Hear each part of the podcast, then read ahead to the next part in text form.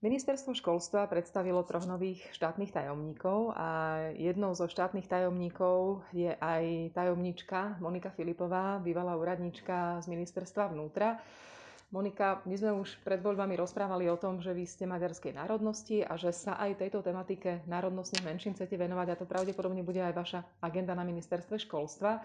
Ako by sa toto národnostné školstvo malo zmeniť? Čo tam nefunguje? Čo je zle? My, ktorí nie sme z národnostnej menšiny, o tom veľmi málo vieme. Ako úprimne poviem, že agendu som prevzala v nedelu od bývalého štátneho tajomníka a a musím povedať, že, že aj, aj to som vnímala cez médiá, tak mám taký pocit, že to národnostné školstvo bolo veľmi v pozadí, alebo ne, nebolo, nebola tomu venovaná dostatočná vážnosť a pozornosť. Takže prvá vec, čo by som ja chcela posunúť, alebo kam by som chcela posunúť národnostné školstvo je, aby sme sa my ako ministerstvo školstva začali tomu venovať dostatočne na, na tej istej úrovni, ako sa venujeme aj ostatné, ostatnej časti školstva. Takže ako keby dávať tomu dostatočnú vážnosť, už aj kvôli tomu, lebo národnostné školy na Slovensku patria teda tej rozmanitosti naše, našej kultúry a sú veľmi dôležitou súčasťou pre zachovanie identity národnostných menšín. Takže posunúť kvalitatívne národnostné školstvo, aj, aj čo sa týka ako keby povedomia ľudí o tom, že že čo to je, alebo prečo to potrebujeme vlastne, prečo potrebujeme podporovať tie školy. Je rozmanitosť ten jediný dôvod, prečo by sme to mali podporovať? A možno, keď hovoríte o tom, že boli upozaďované tieto národnostné školy, čo to znamená? Že tam možno boli menej kvalitní učitelia, alebo že boli menej vybavené tie školy? Nemyslím si, že, že to tak bolo, ale takisto ako celé školstvo na Slovensku vnímame, že nie je úplne v najlepšom stave. To isté sa týka toho národnostného školstva. Takže práve preto, lebo im nevenovali dostatočnú pozornosť a, a nedávali dostatočný význam, tak aj, mm, aj teda kvalita odborného vzdelávania, do, dodatočného vzdelávania tých pedagógov, učebné pomocky uh, išli ako keby do úzadia a tým pádom uh, tí pedagógovia alebo tie školy fungovali tak, ako, ako aj, aj to slovenské školstvo. Takže ja si myslím, že tie problémy v tom národnostnom školstve sú do veľkej miery obdobné tomu, čo, čo majú, čím akože bojujú aj tie slovenské školy. Keď hovoríme o národnostných školách, tak je pravda, že ak sa niekto vzdeláva vo svojom vlastnom jazyku, môže mať potom pri vyšších stupňoch vzdelania problém, čiže uh, nie je naopak lepšie sa venovať tomu vzdelávaniu v tých iných jazykoch menej? Možno sa teraz pýtam úplne naopak a úplne nezmyselne. Nie, nie, nie, je, to, nie je to nezmyselné. Ja, ja sa s touto otázkou stretávam viac menej odkedy som, odkedy pracujem alebo odkedy som v tom skôr slovenskom prostredí, alebo som vyrástla v maďarskom prostredí na Slovensku. Ja som tiež absolvovala základnú školu a gymnázium s maďarským vyučovacím jazykom.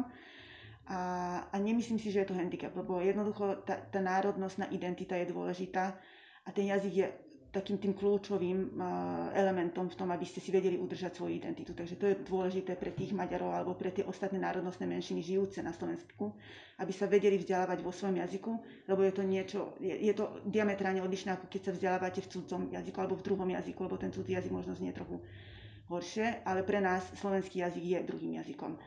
Uh, takže to, čo sa pýtate, je podstatné práve aj, aj kvôli jednomu cieľu, čo by som chcela naplniť, alebo jednej vízii, že my jednoducho chceme podporovať a dúfam, že, e, že sa to dostane aj do programového vyhlásenia, zmenu výučby alebo zmenu metodiky výučby slovenského jazyka na týchto školách, aby sme nejakým spôsobom eliminovali ten handicap e, národnostných menšín, keď idú do vyšších, e, teda idú, idú na vyššie vzdelanie. Že toto bude určite prioritou.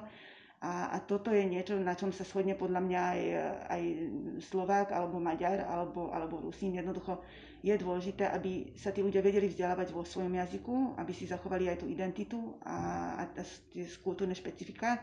Na druhej strane si uvedomujeme, že tí ľudia, aby sa začenili na trh práce a, a vedeli sa vysokoškolsky vzdelávať, je nevyhnutné, aby ovládali štátny jazyk na veľmi dobrej úrovni. Vy budete mať nielen ale agendu minister, na ministerstve školstva, nielen agendu národnostných škôl, menšín, škôl národnostných menšín. Čomu ďalšiemu sa ešte budete venovať?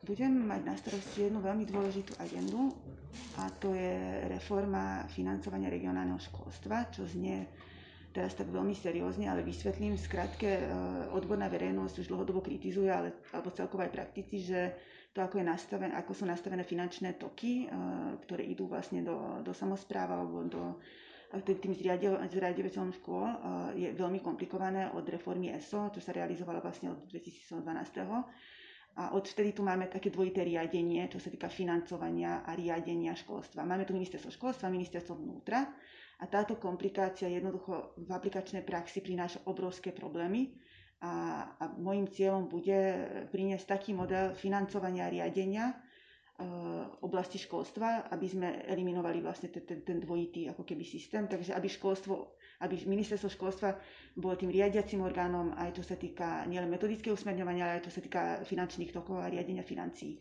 Bude to pre školy len jednoduchšie, alebo to v konečnom dôsledku môže priniesť školám aj viacej peňazí? Bude to pre školy jednoduchšie, ale určite súčasťou tejto reformy by mala byť podľa môjho názoru aj, aj lepšie nastavenie normatív. Takže bude to taká komplexnejšia reforma. Nemusia sa školy báť toho, že budú zanikať. Keď hovoríme o regionálnych školách, tak tam zrejme patria rôzne veľké školy. Mm. Patria tam rôzne veľké školy, akože to sa týka optimalizácie siete tých škôl. Nechcem vopred hovoriť, lebo nemáme ešte programové vyhlásenie. Ja si myslím, že je to dôležité, ale samozrejme máme veľmi špecifické školstvo na Slovensku.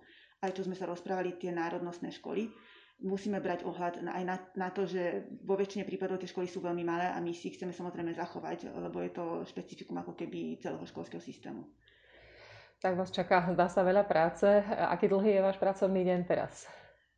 tak tieto uplynulé dni sú veľmi dlhé a bez, bez, bez prestávky, ale ja sa snažím sa zorientovať v agende aj, aj zoznamiť sa s ľuďmi. Nemá, ne, nebol, nebola som v školstve, je to čas verejnej správy síce, ale nie je to oblasť, ktorej som sa špecificky venovala, takže trávim dní, aby som sa zoznamila teda s ľuďmi, s odborníkmi a aj s agendou a máme núdzový stav, takže aj tam sa snažím byť nápomocná. Ďakujem veľmi pekne, držím palce. Ďakujem pekne.